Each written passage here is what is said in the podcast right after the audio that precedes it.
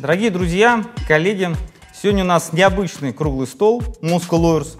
У нас сегодня круглый стол по традиции проходит в конце августа вместе с летней школой мастеров юридического факультета МГУ. И, ура! Да, ура, гип-гип, ура! И мы сегодня будем говорить с очень необычными людьми. Это люди, которые делают свои первые шаги в профессии. Это студенты. Некоторые из них работают, но тем не менее они еще продолжают учиться. И мы бы хотели поговорить на очень необычную тему. Тема, мы ее обозначили так: право, двоеточие, ожидание и реальность. Да, мощняк. То есть мы хотим поговорить о страхах, о нереализованных мечтах, о карьерных перспективах, либо же, наоборот, карьерных провалах, которые внезапно открылись перед студентами и перед молодыми людьми и девушками, которые делают только первые шаги в профессии. Вот об этом будем говорить. А теперь надо сказать наш юридический мантру. Да, давай. В эфире круглый стол Moscow Lawyers. Выносим споры из социальных сетей, не выносим мозг нашим зрителям. И помните, что право может и должно быть интересным. Перед началом дискуссии напоминаем, что в соответствии со статьей 29 Конституции каждому гарантируется свобода мысли и слова. Поехали. Ну и в начале нашего круглого стола, разумеется, мы должны представить участников. Вот Александр Сергеевич же не будет против, если я их представлю. Я только за буду. Хорошо. Александр Курбанков в этом году закончил бакалавриат. И, Александр, вы сейчас где находитесь? Я ушел во время сдачи ГОСов из Эвершедс Сазерленд. И куда вы пришли? Пока еще никуда, я ищу себя. То есть вы ищете себя. А в магистратуре вы где будете учиться? Программа «Корпоративное право» у нас в МГУ. Отлично. То есть вы наш МГУшник и даже наша кафедра предпринимательского права. Ничего себе. Я забыл, я знал, но забыл. Как, но, как интуитивно. Павел Павлович Зайцев. Студент уже 4-го курса юридического факультета МГУ. Павел Павлович, вы сейчас где-то работаете, трудитесь, ищете себя? На данный момент я также ищу себя.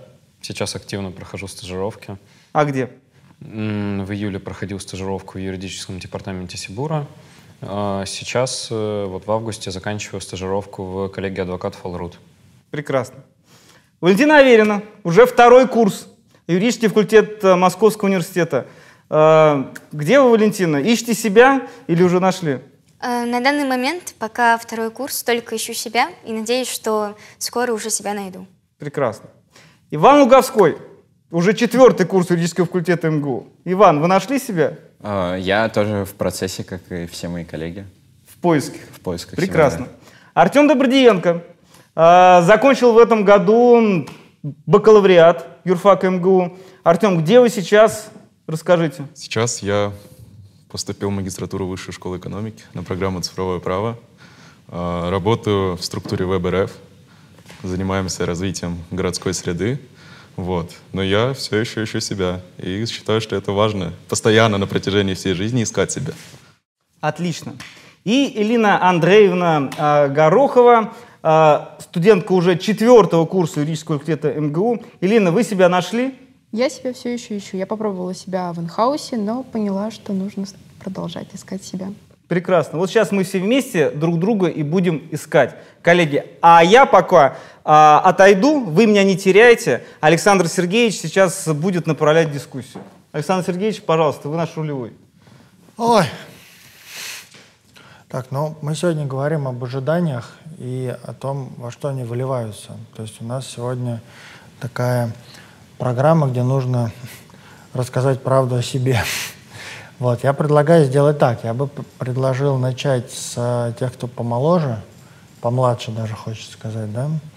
Вот, и чтобы вы рассказали, ну, вот именно об ожиданиях, то есть чего вы ждете от профессии, и потом те, кто постарше, ребята скажут, как же у них уже вот на следующем этапе, на этапе трудоустройства, как это получается, не получается, что новое открывается, вот так вот. Поэтому, наверное, стоит начать с Валентины, наверное, да, я так понимаю. Как вот, я так понимаю, что вы перешли на 2-й курс, и, соответственно, у вас сейчас, ну, то есть это прям самое-самое начало, то есть мы не можем сказать, что вы не юрист, потому что вы уже учитесь на юриста, да, то есть вы уже как бы один из нас, но при этом получается, что еще маленький юрист.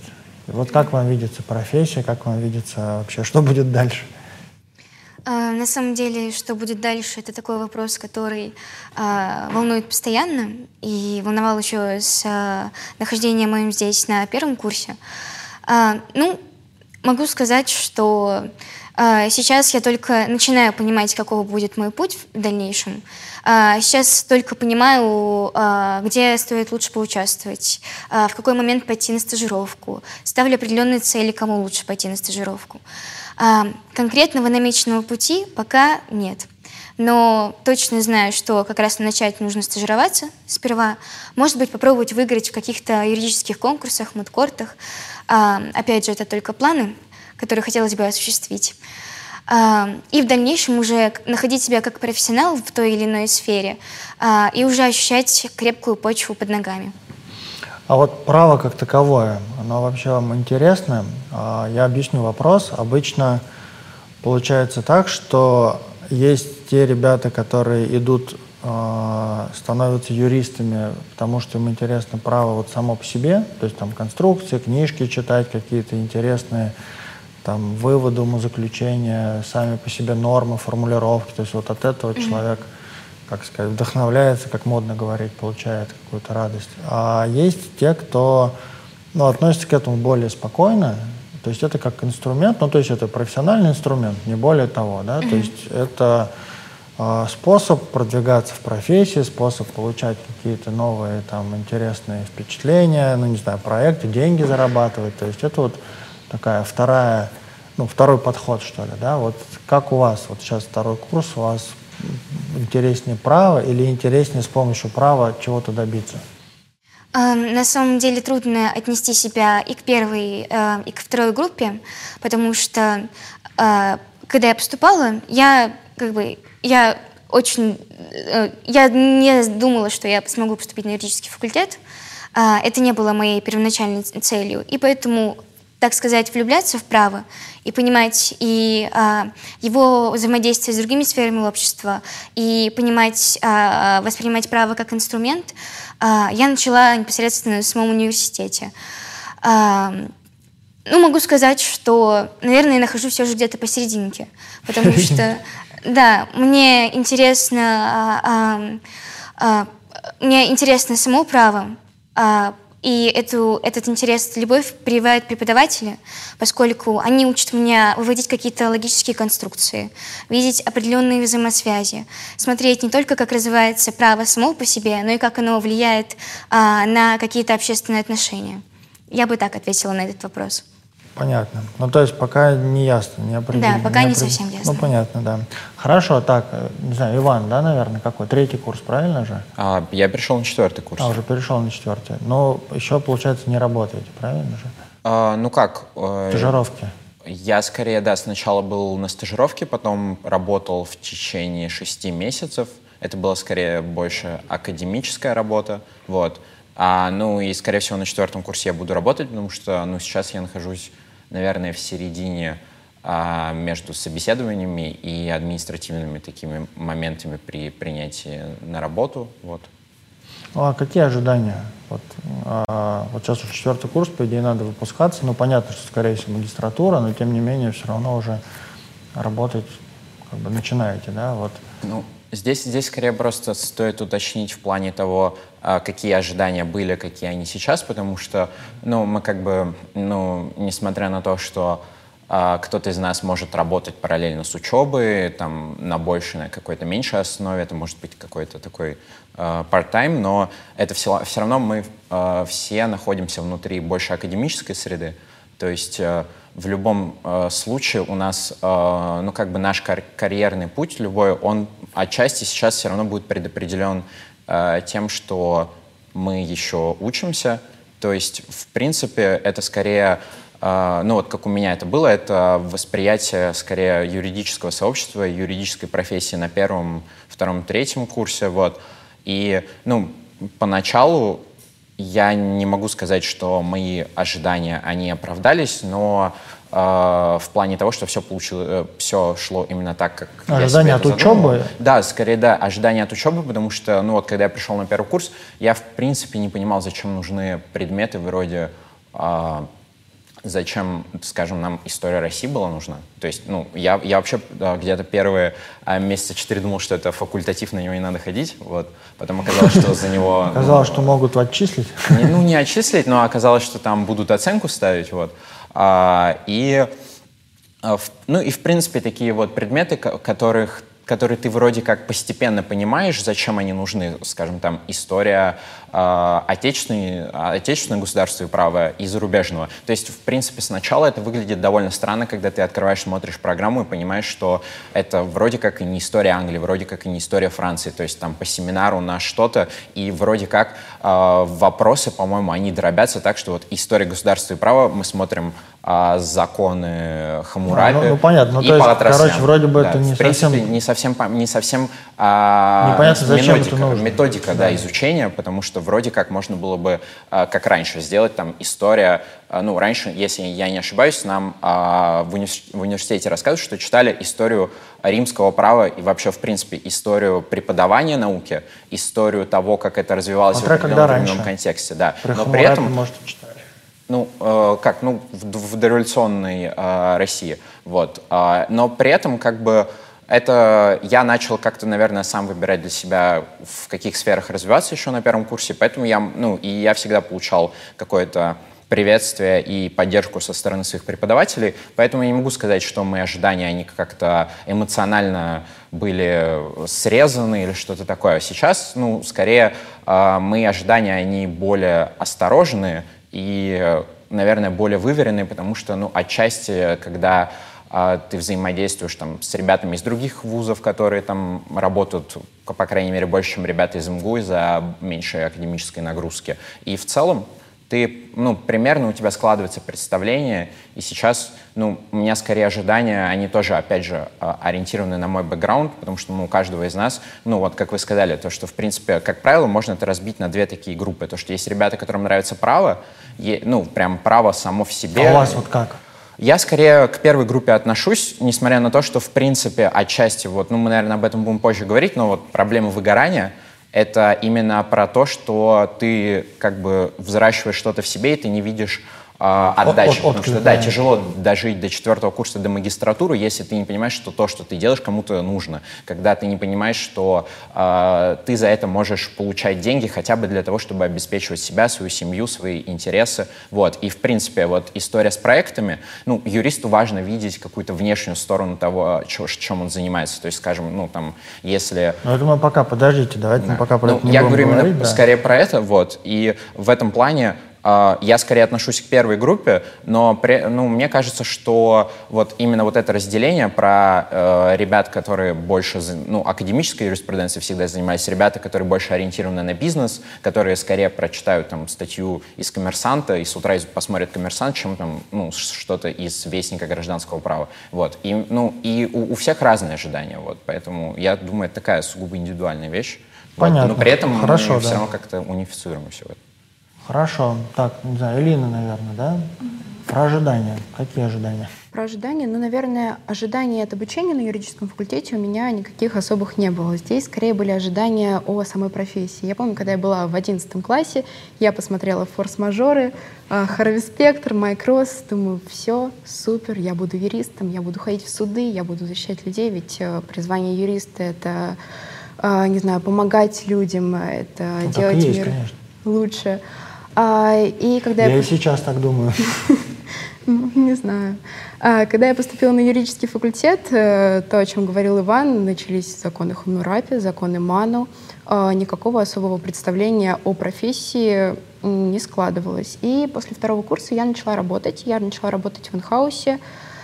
И здесь мое представление о профессии абсолютно изменилось, потому что это была работа с документами, очень много документов. Мне было абсолютно коммуникации с людьми, и я понимала, что я не приношу какую-то пользу. Нет, я приношу пользу бизнесу, возможно, но я не приношу пользу людям.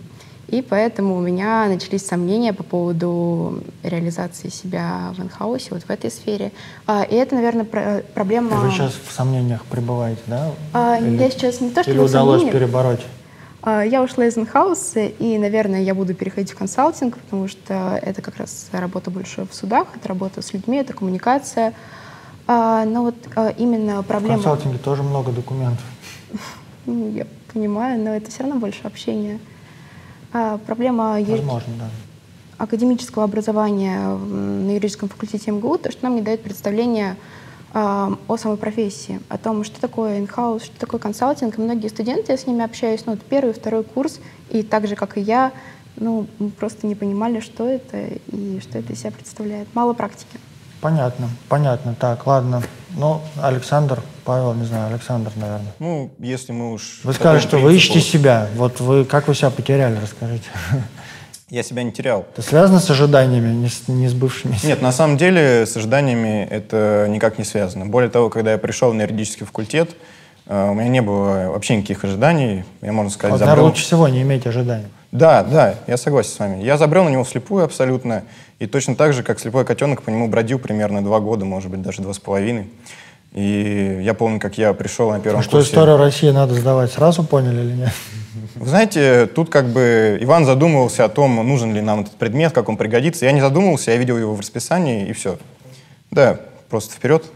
Я помню, как я пришел выбирать первую тему курсовой работы. Я вообще... все еще знал, там есть отличие между гражданским и уголовным правом. Дальше для меня загадка была. Ну, это первый курс, да? Да. Первый семестр, первый курс. И я сказал научному руководителю Ольге Леоновне Усенко: можно мне, пожалуйста, что-то, что связано с бизнесом и с Америкой? Она вот, понимающе отнеслась к этому, советовала тему, и я уже только спустя где-то 3 года понял, о чем я писал о Единообразном торговом кодексе Соединенных Штатов Америки. То есть в этом плане ожидания у меня были по поводу учебы примерно нулевые, поэтому они не могли никак провалиться. И в этом плане все было нормально. Все было отлично.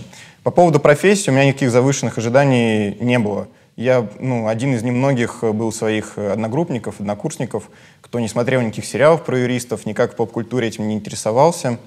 У меня отец работает юристом, поэтому завышенных ожиданий у меня быть не могло априори. Но все еще я понимал, что юрист — это, наверное, не только суды, это еще бумажки и так далее. Поэтому я думал, что мне это сильно подойдет. В основном бумажки. Вот именно, в основном бумажки. Но все еще, когда ты выходишь общаться с людьми, это надо делать очень качественно и добросовестно. То есть ты не можешь полностью утерять этот навык, запереться в подвале и сидеть там с бумажками, как мне кажется. И я начал работать в консалтинге на 4-м курсе. Весь 4-й курс я проработал. И могу сказать, что никаких ожиданий у меня не проваливалось. В принципе, то, чего я ждал, то я и получил. Мне понравилось работать. Единственное, что было тяжело совмещать, конечно же, с учебой. Выпускной курс юрфака, думаешь о поступлении в магистратуру, ну и в международной фирме юридической. Примерно через полгода ко мне уже наваливались задачи как на юриста. И, конечно, совмещать это с очным обучением в бакалавриате очень тяжело было. Это была большая фирма или маленькая, скорее? Нет, вы знаете, в России Эвершедс Сазерленд не слишком большая по таким меркам, но в целом это очень крупная международная компания. И очень много было взаимодействия как раз-таки с нашими зарубежными офисами, проектов по ведению там наших клиентов из-за рубежа. Это был очень приятный опыт. Понятно. Ну, то есть получается, что ожидания в целом пока оправдываются. Вот так вот выходит. Конечно, когда ожиданий нет, они оправдываются. Хорошо. Так, Павел, как перспективы видите? Выгорание там, я не знаю, что еще там, разочарование в учебном плане? Я в целом солидарен с Александром. Я также шел на юридический факультет без каких-либо ожиданий. В целом я шел на юридический факультет изначально, потому что меня интересовало уголовное право, следствие. Хотелось как бы расследовать дела, но потом, во время того, как я прошел стажировку на 2-м курсе в Следственном комитете, я, скажем так, увидел внутреннюю кухню, увидел, что это очень много работы с документацией всегда. И я вот тогда вот впервые начал задумываться о том, правильно я выбрал профессию, потому что это очень много документов. На 2-м курсе, да, после стажировки? Да. И в целом эти ожидания все не оправдались. Вот, по крайней мере, вот то, где сейчас проходил я в июле и в августе, в Сибуре и в Алруде. Потому что ты понимаешь, что ты...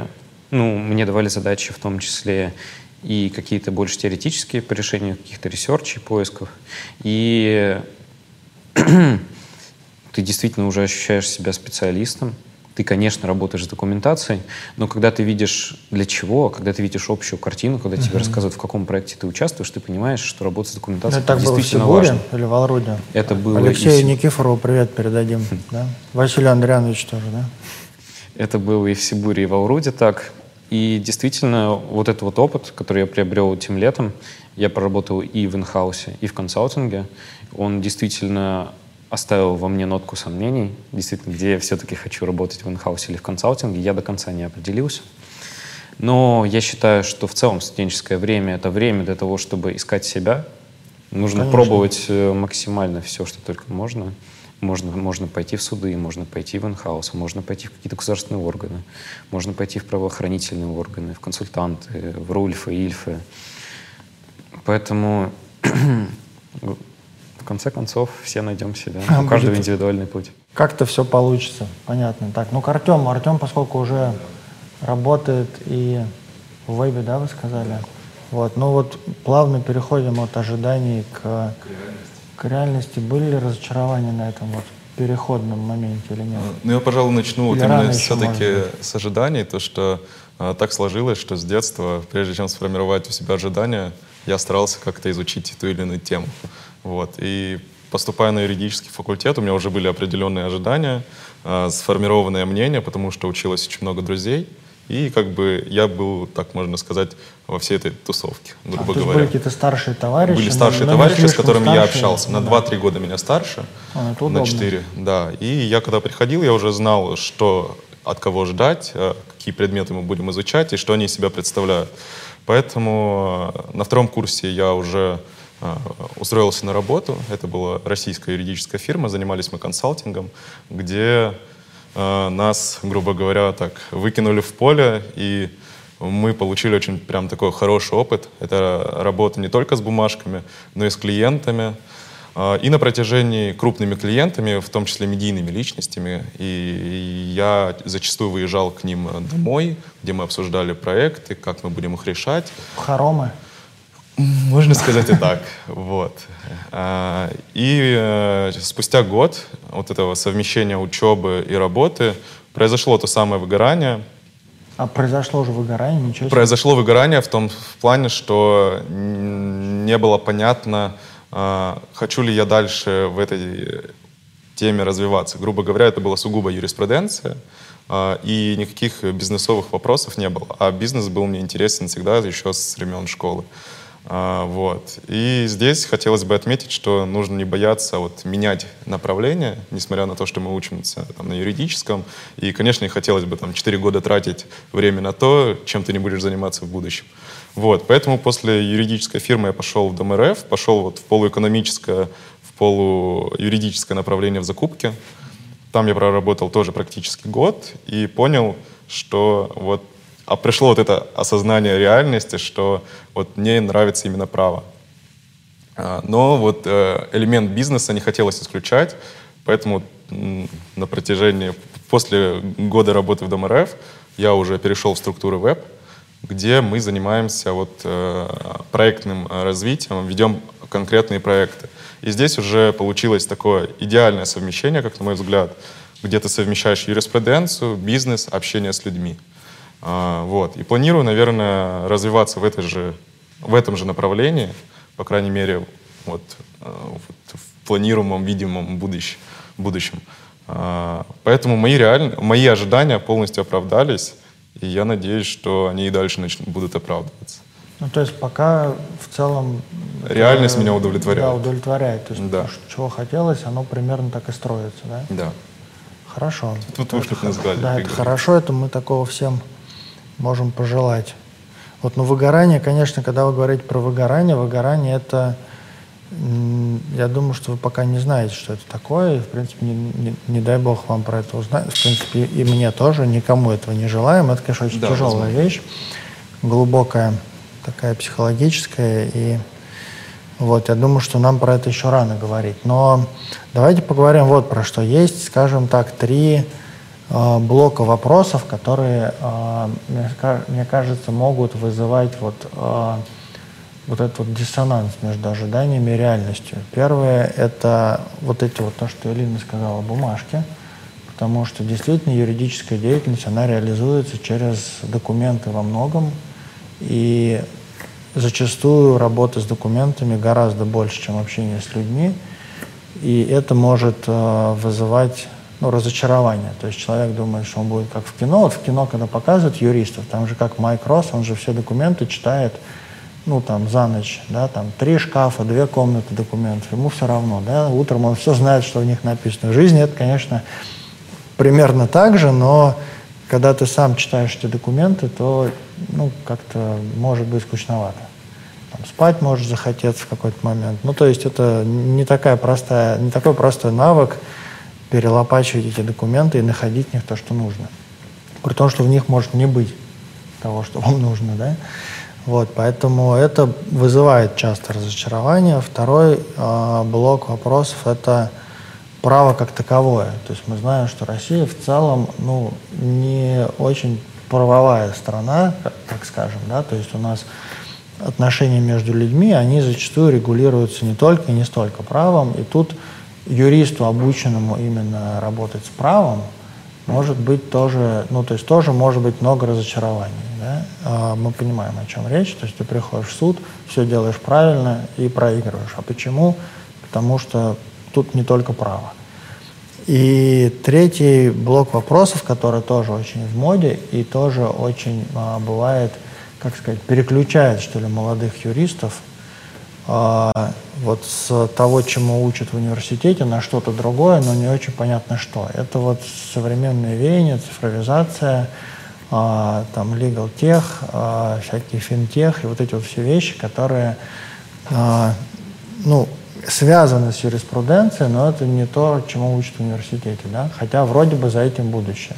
Хотя вроде бы и непонятно, как скоро, и непонятно, насколько. То есть тут много неясного, но вот хотел бы про это поговорить. Давайте сначала про документы, про бумажки. Вот те, кто уже столкнулись, да, может быть, Валентина еще нет, а остальные уже поработали, попробовали, насколько это вызывает какое-то отторжение, или все-таки мы понимаем, что это нормально, так устроена профессия. Вот какие были ваши именно ощущения, может быть, переживания в связи с этим, что вы столкнулись не с людьми, а столкнулись с документами. Вот как это? Да, я могу начать. Я сразу поясню, я работал в департаменте судебной практики, разрешения споров. Соответственно, да, я столкнулся с бумажками очень быстро, в первый же свой рабочий день.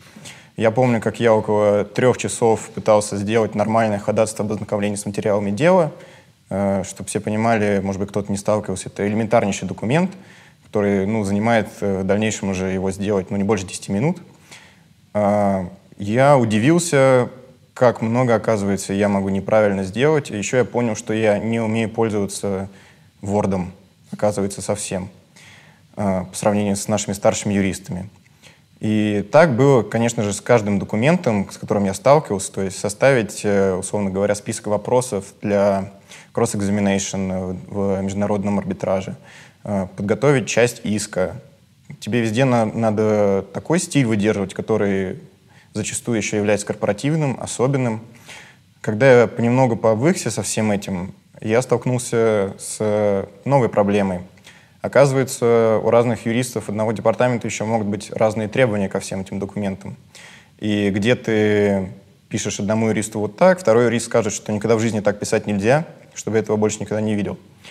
И я к этому отнесся, на самом деле, с пониманием и уважением, потому что любое вот такое исковое заявление, ходатайство — это продукт, который производит фирма, и нужно выдерживать определенную планку качества этого продукта.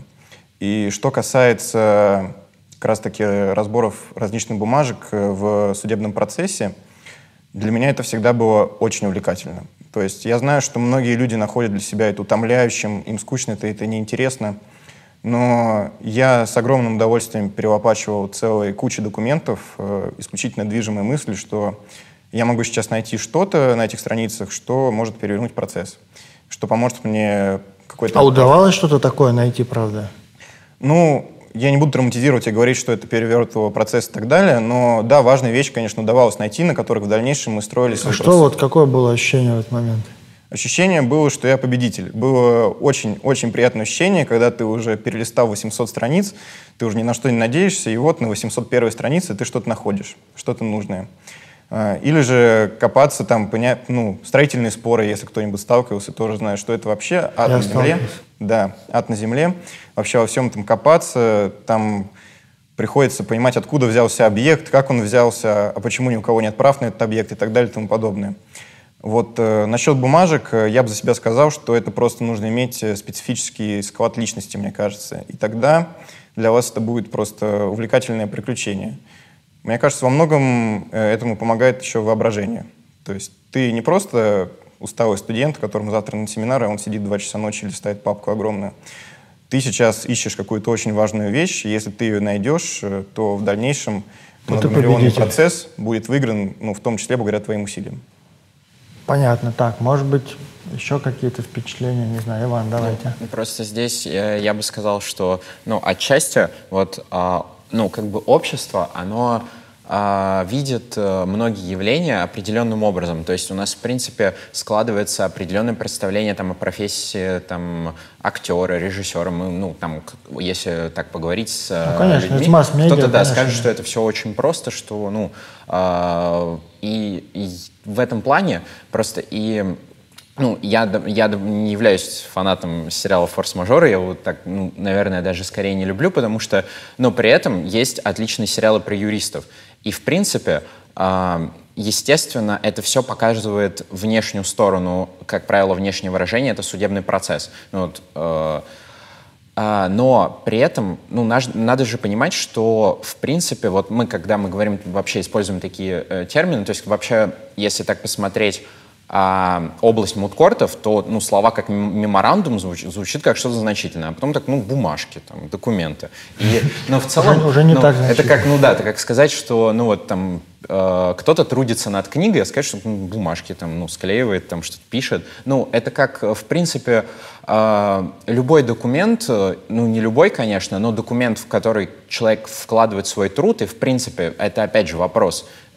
Человек, которому, юрист, которому нравится там исключительно право или прежде всего право, но это прежде всего, ну, как для многих таких ребят, ну, почитать какое-нибудь информационное письмо, но это захватывающая вещь. И как бы, и когда ты видишь, ну, что в это что-то вложено, и видишь как раз-таки развитие какого-то правового вопроса, его разрешения, то, ну, я бы не сказал, что здесь вообще, в принципе, вставал вопрос о том, насколько, ну, то, что это скучно, потому что, и если, опять же, кому-то везет больше, кому-то везет меньше... То есть документ — это круто, если ты за ними видишь реальную жизнь. Здесь, да, здесь есть еще такой момент, что, ну, кому-то везет, кому-то нет, но, как правило, со стажерами работают старшие юристы, и каждый из них, так или иначе, если это юрист, который уделяет достаточное внимание своему профессиональному развитию, он старается выразить это максимально понятным, ну, как вот откуда берутся все такие вещи, как legal design,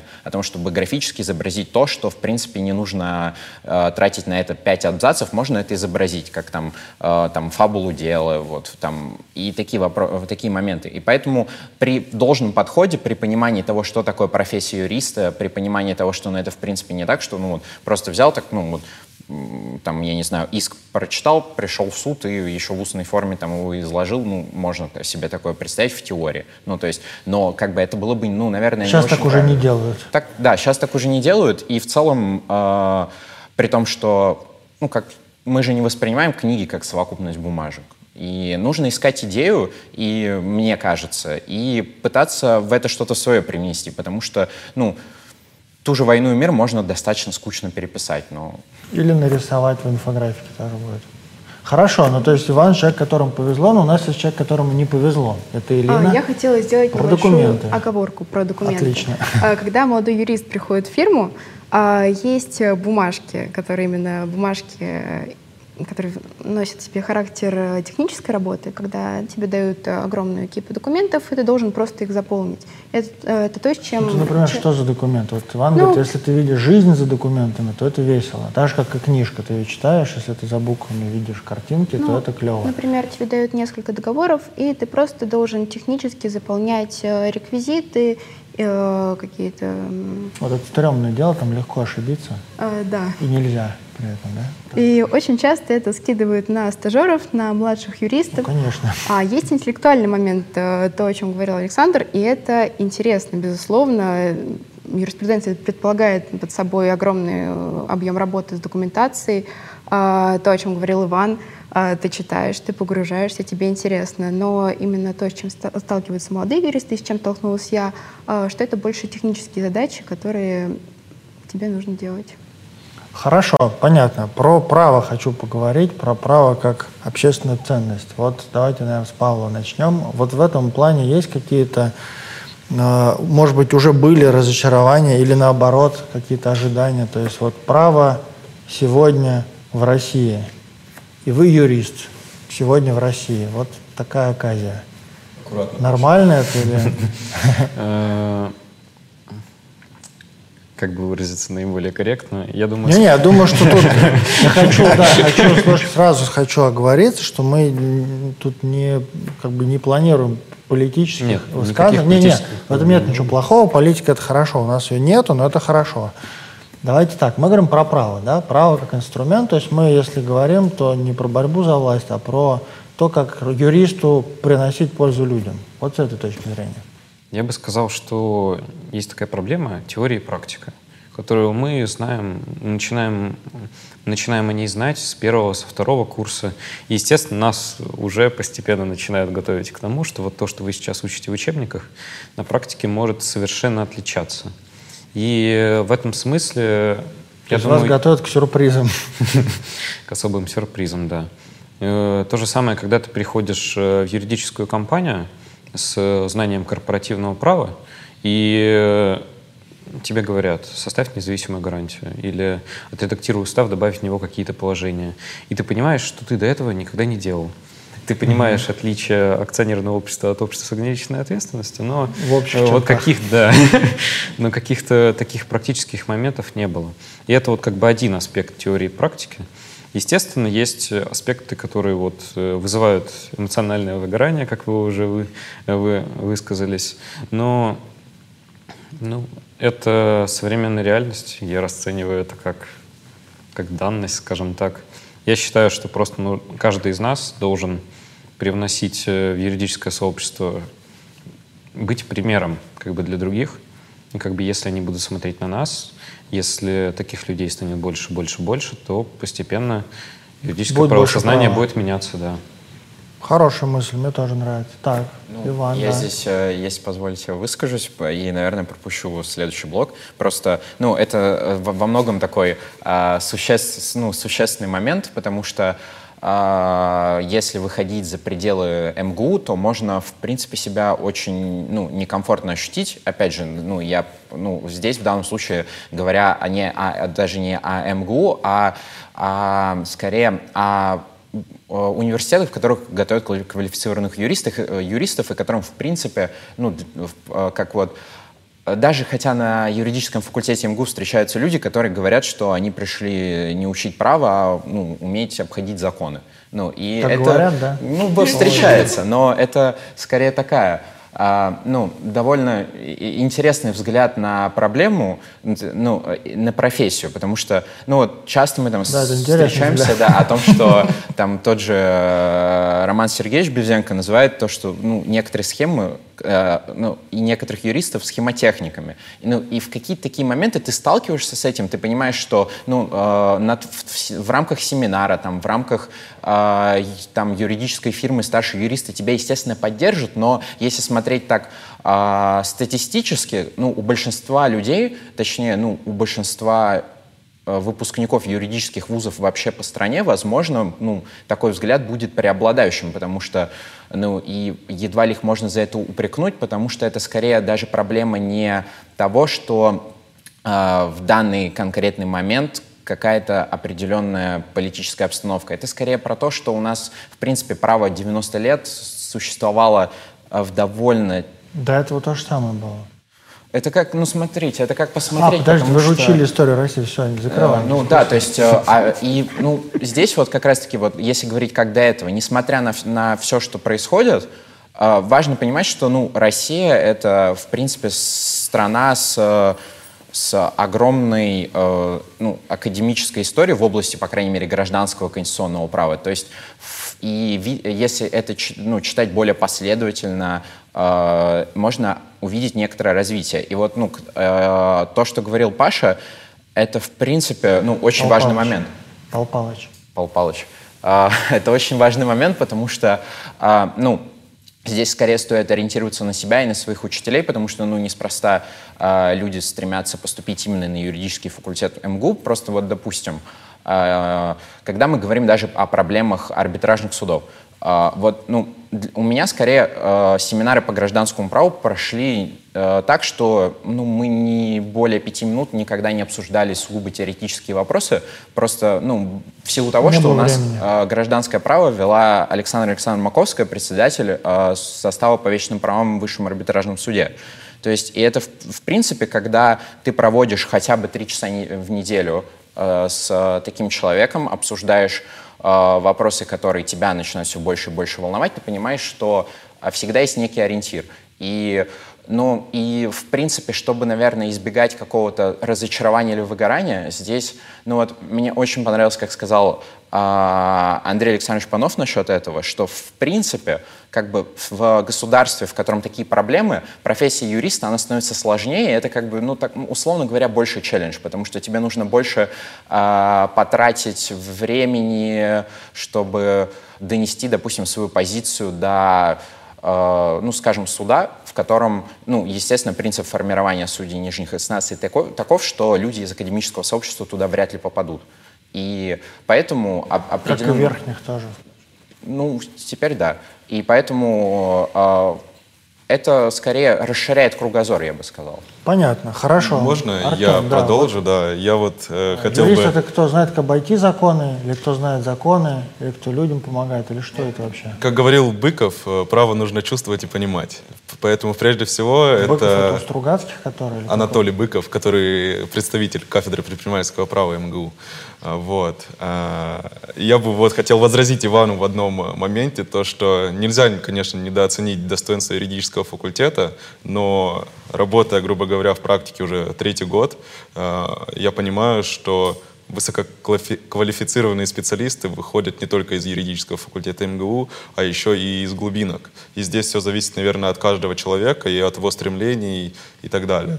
Вот. Говоря о праве, я здесь являюсь сторонником экономической теории, то, что право, оно как бы вторично, и оно создано для того, чтобы, грубо говоря, правильно оформлять те или иные экономические отношения, потому что экономика — это двигатель прогресса. Поэтому юрист не тот, конечно... право не создано не для того, чтобы обходить законы, а оно создано... Благодаря Роману Сергеевичу мы теперь все знаем, что законы обходить нельзя, да? Это как бы... Это точно. Нельзя сказать, что их нельзя входить. Нельзя. Да, но это не является самоцелью. И здесь главное понимать, что действительно ценность права заключается в том, что те или иные экономические отношения, как мы проснулись и легли спать, это все тем или иным образом связано с правом и как-то им регулируется. У нас, конечно, была в России какая-то пропасть, наверное, на протяжении 10-20 лет последних в развитии права, правового регулирования тех или иных отношений. Но сейчас я могу со своей точки зрения сказать, что ситуация начинает меняться, и это дает хорошие надежды. Грубо говоря, такой яркий пример — это признание криптовалюты имуществом и так далее. То есть определенные ориентиры практика нам задает, и наша задача, как юристов, наверное, постараться поддержать эту тенденцию и придать ей уже такую сформированную, хорошую правовую форму, которая будет работать и будет приспосабливаться к дальнейшим изменениям. Хорошо, Элина, Александр, Валентина. Я бы мог добавить. Давайте. Я не буду углубляться в какие-то сложные вопросы там, экономической теории там, и так далее, не буду устраивать семинар по теории государства права.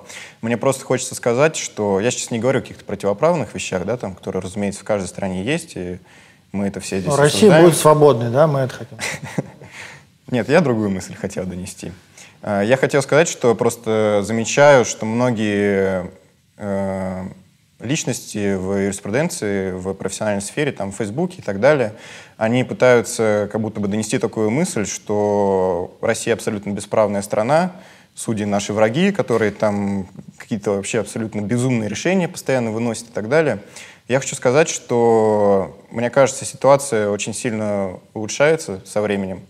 И я это говорю, разумеется, не на своем опыте, не то чтобы я 10 лет отработал, да, я могу сказать. Но у меня старший брат юрист, старшая сестра юрист, и они сами это замечают, и мы с ними общаемся, мы это видим. И я хочу сказать еще, что юрист, мне кажется, должен быть готов к тому, что ему придется решать проблемы не только формальными путями.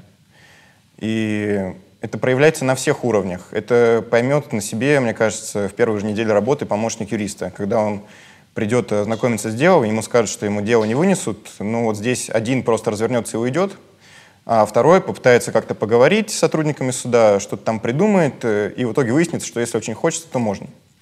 И мне кажется, что очень важно всем ребятам понимать, которые идут в профессию, что юрист в первую очередь, он, конечно же, решает проблему.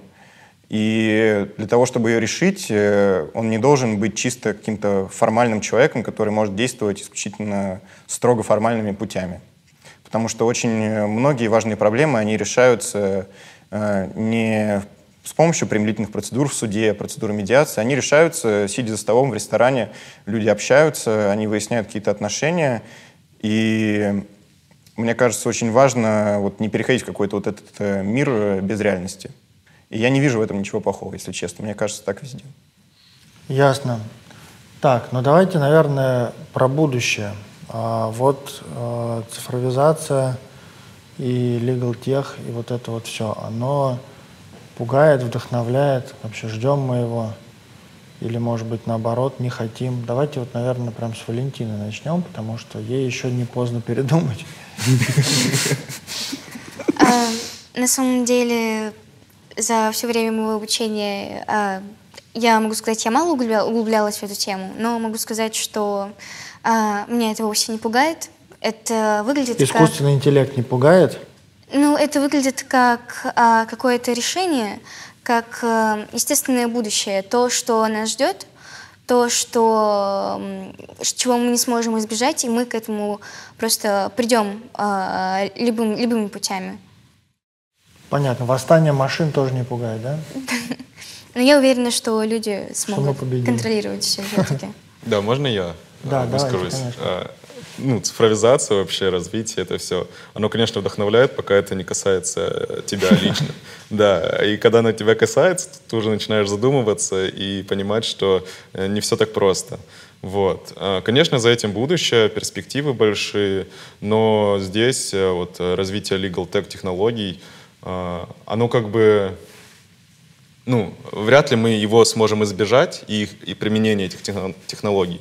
Однако роль юриста, определенные функции, она, конечно, заберут на себя технологии, роботы, искусственный интеллект, но все же мы понимаем, что мир, он многообразен, отношения между человеком, вот как Александр высказался, решая на переговорах каких-то, искусственный интеллект за нас это не сделает. Он не поговорит, не договорится ни о чем. Он сможет лишь это оформить.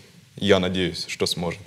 Вот. Поэтому нужно стремиться к тому, чтобы правильно применять эти технологии, но не забывать о том, что ключевую роль все-таки играют люди непосредственно, и от этого никуда не уйти. Тот же самый искусственный интеллект необходимо будет обучать праву. И тут мы уже, как юристы, возможно, в будущем станем учителями искусственного интеллекта, учителями права.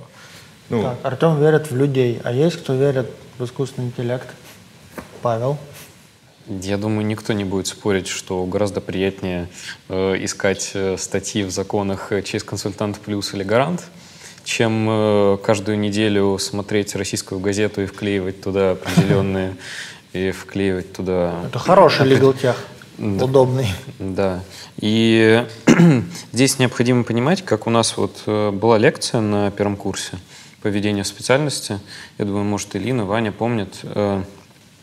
К нам приходили юристы из DOA Piper, и как раз-таки там же мы обсуждали эту тему.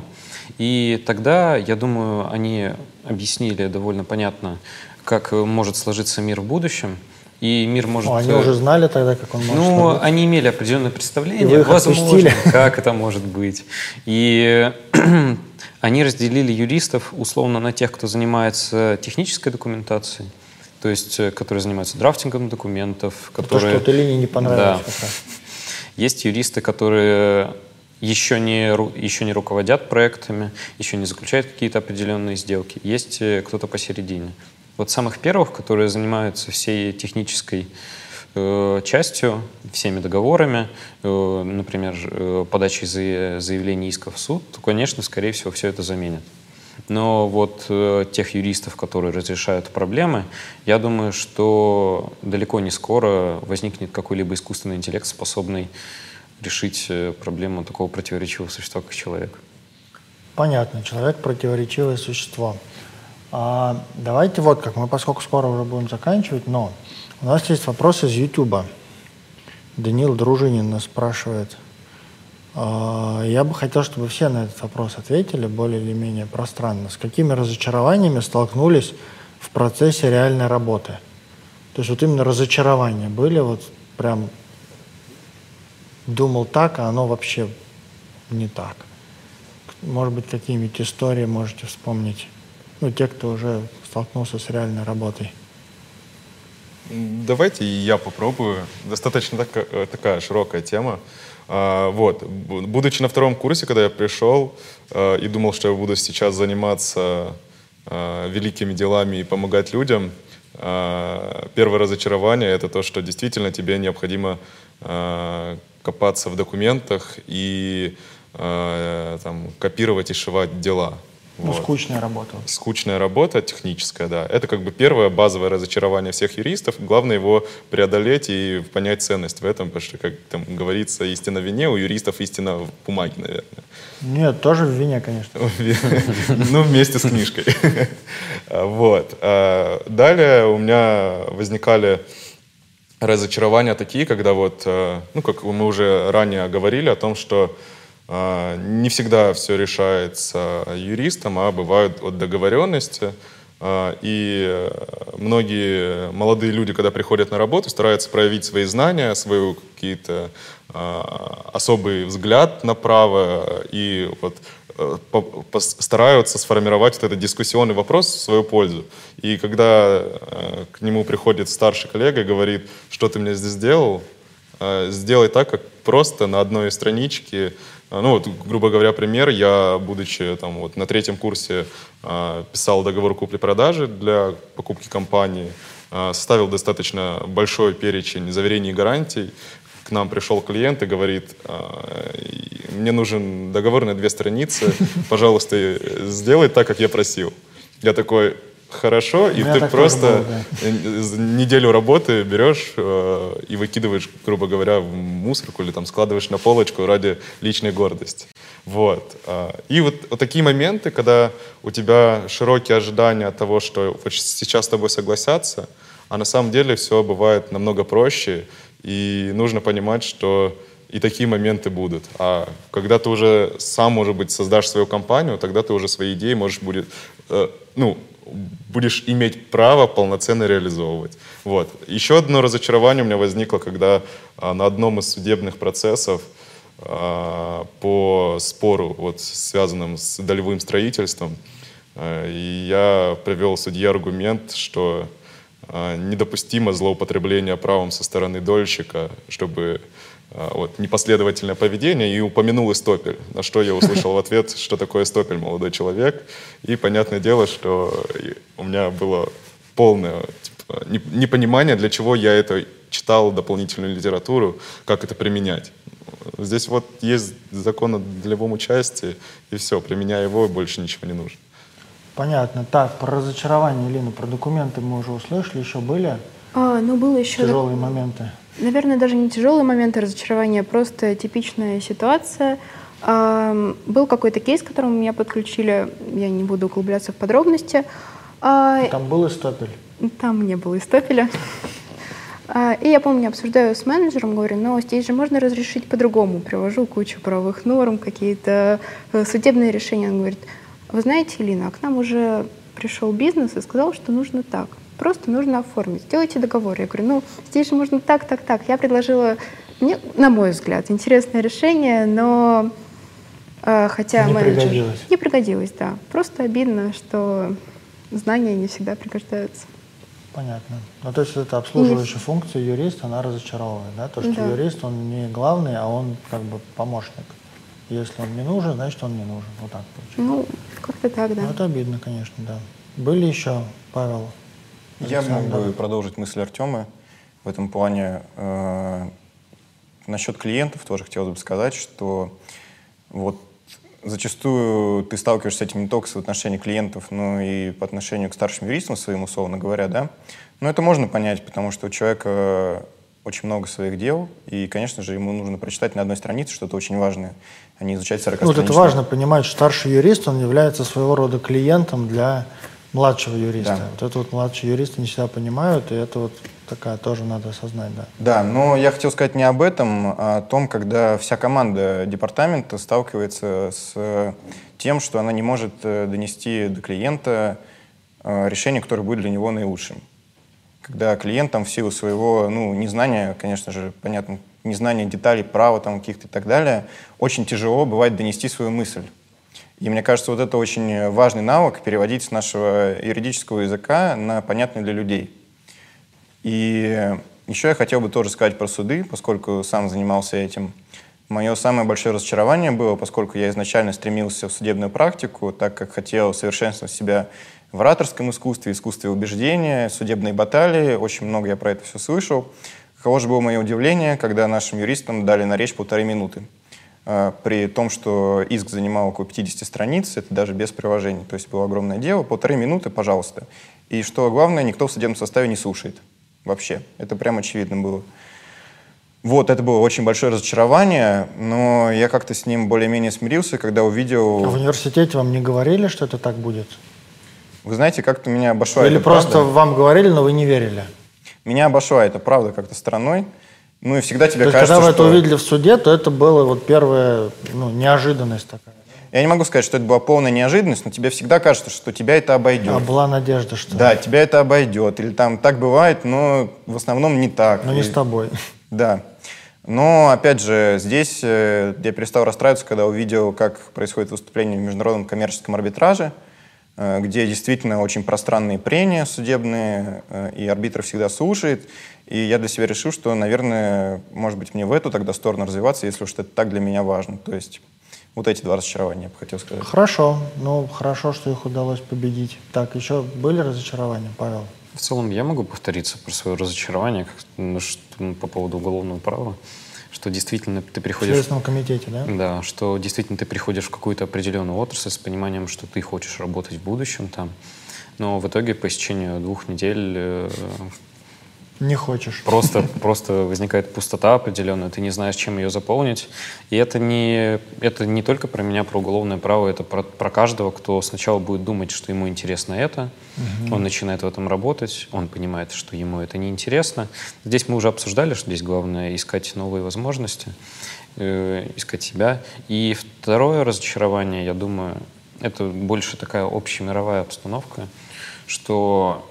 Мы привыкли при подготовке к экзаменам говорить, что у нас идет процесс мировой глобализации, но, с другой стороны, на практике мы видим, что довольно часто в современном мире... Он немножко застопорился, да, правда. Он застопорился и иногда даже дает сбой. В России вернул вспять вообще. Я не думаю, что только в России, я думаю, что это, в принципе, в целом... Каждому интересно свои интересы защищать, скажем так. И поэтому в нашей профессии становится довольно мало, скажем так, иностранного элемента.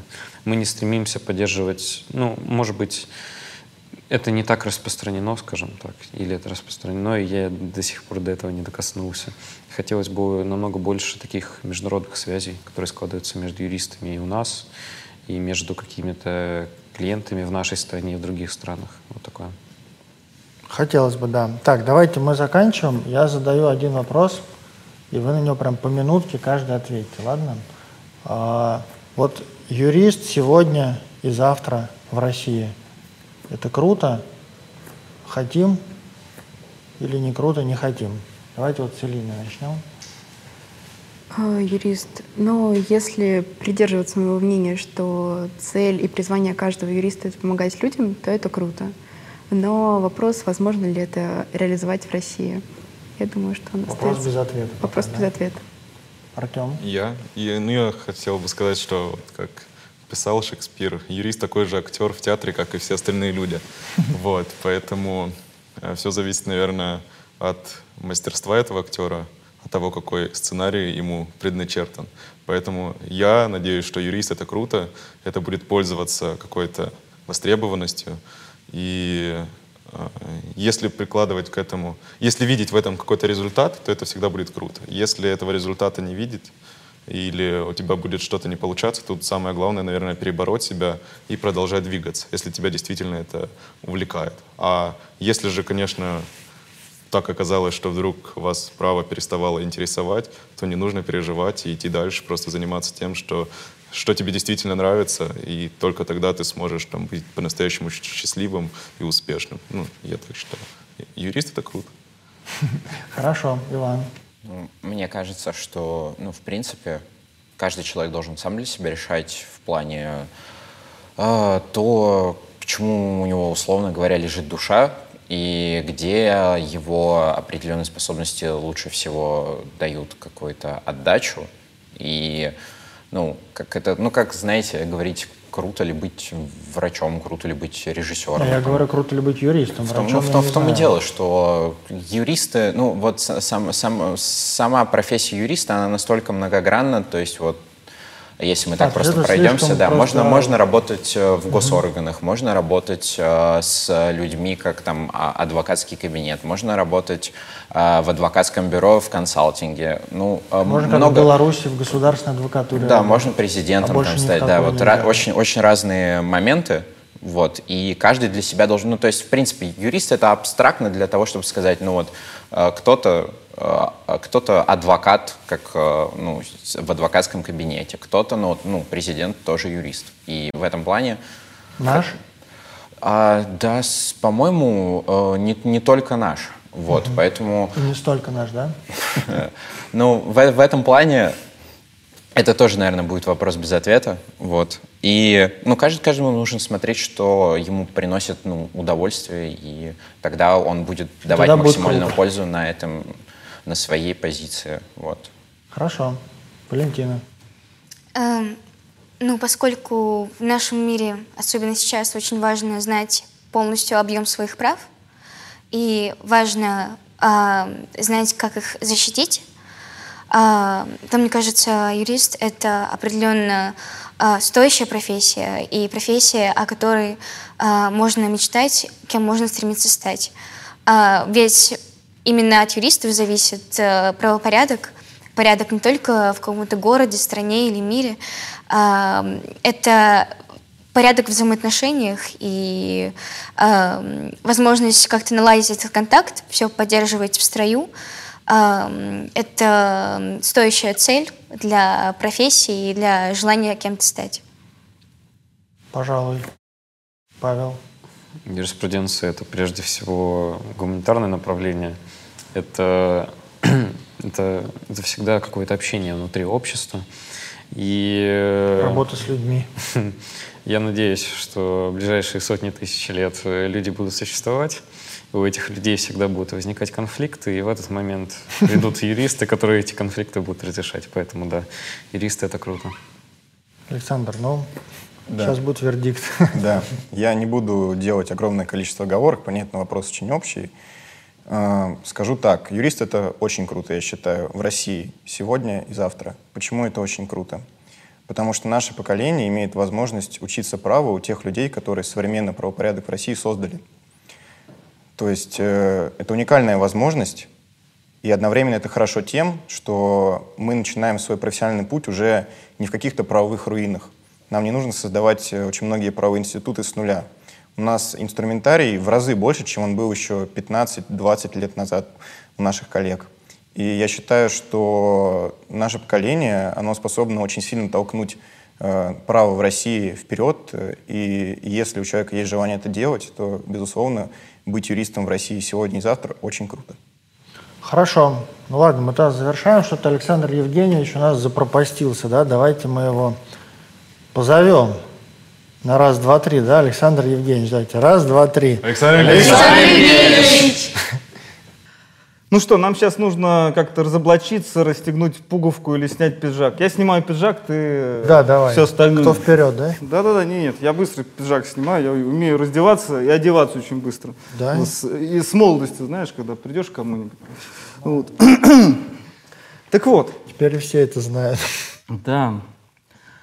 Но дискуссия выдалась интересной. Мне кажется, что ребята были откровенны, но не намного. Но не чересчур откровенно. Да, да, потому что мне кажется, что все равно надо было сажать, может быть, ведущих из них же, там, не знаю, там, Валентину ту же самую. Да? Валентину, да, она молодец, она стала гвоздем программы, я бы сказал. Да. Но все же вот мне кажется, что, может быть, мы, как преподаватели, очень часто не дорабатываем в том плане, что нам надо больше ориентировать ребят на реальную жизнь. Мы им все время говорим про искусство добра и справедливости, они приходят в офисы, а им там совсем про другое говорят. Или ну, как? Даже в офисах еще полбеды. На самом деле, конечно, получается, что надо больше говорить того, как есть. То есть, конечно, то, что мы учим искусство добра и справедливости, это хорошо, потому что ну, должно же рано или поздно наступить добро и справедливость. Про это надо говорить, этому надо учить, но... При этом, конечно, и психологически тоже надо готовить, да, потому что получается, что вот этот вот разрыв между, даже не то что ожиданиями, а вот как бы вот этой базой, такой ценностной базой, которую закладывают университеты, и ценностной базой, которая существует в реальности, вот эта корректировка, она, конечно, им тяжело дается. Ну, как и нам в свое время тоже она давалась, то есть это... Наверное, неизбежно, но в целом больше готовить, ты прав, да. Я думаю, что мы должны, конечно. Ты знаешь, я вот еще подумал о такой вещи, то есть, например, за рубежом очень часто так происходит. В советское время у нас опять-таки так происходило. На юридические факультеты не шли ребята совсем молодые.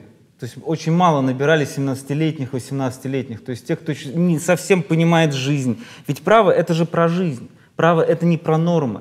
И зачастую ребята приходят в университет, они, да, я хочу стать юристом. Там, через 2 года, к 20 годам он уже говорит, нет, я не хочу быть юристом. Я передумал. Да, я передумал, а уже поздно, да, у него уже карьерная траектория, трек. Он уже по ней летит. Да, как ракета, летит по параболе. И это опять-таки, да, в порядке такого обсуждения, может быть, действительно каким-то образом и заменить вот эту возрастную вещь, это раз. Второй момент, конечно же, наверное, нашему молодому поколению нужно тоже понимать, что никто их не ждет. У них нет родителей-миллиардеров, у большинства из них. А у некоторых есть. Ну, у некоторых есть, но они на юрфаках не так часто учатся, они учатся в других заведениях. У них нет возможности для такого молниеносного роста, который был даже у нашего поколения. То есть ты помнишь, как люди делали сейчас карьеру? Жизнь, да. Абсолютно. То есть сейчас нужно прогрызать себе место очень такими специфическими методами. Ну, да? Другой рынок, да. Да, да. И то есть в этой связи, наверное, нужно понимать, что необходимо очень много работать, необходимо очень много работать над собой, необходимо быть готовым к изменениям, не к изменениям морально-этического плана, а к изменениям своего распорядка дня, к изменениям... Привычек своих, да. Да, да, совершенно верно. Себя, да. И не говорить о том, что нет, я это делать не буду. Я там 4 года или там 6 лет готовился на то, чтобы писать заявление в Конституционный суд. Ну, откопируй документы, а потом пиши. То есть это тоже, мы же должны это... Нет, копируй, потом отфотографируй. Совершенно верно. А потом пиши. А потом в шредер все это спусти и иди домой. Да. В 2 часа ночи. Ночью, да. Да. Но на самом деле, я думаю, что это все ирония. На самом деле, я думаю, что это правильно, что каждый из вас, кто смотрит нашу программу, наш круглый стол, выбрали профессию юрист. Я все-таки надеюсь, что за правом будущее... Несмотря на то, что право очень часто следует за экономическими отношениями, я сторонник именно этого подхода, но тем не менее без права экономические отношения были бы просто невозможны. Конечно, да. Нормы так или иначе, да. То есть упорядочить то, что у нас происходит вокруг нас, невозможно. Для этого нужны юристы. И никакие роботы их не заменят. Так ведь? Да, да, не заменят. Все. Так что душу мы вправе нашли. Теперь можно говорить наши юридические мантры. Давай. Сейчас я говорю. Да, ты говоришь, а я говорю про 23-я статья, да? 29-я. 23-я тайна частной жизни. Понял. Личная, семейная тайна. Это был круглый стол Moscow Lawyers. Мы выносим споры из социальных сетей, не выносим мозг нашим зрителям, и помните, право может...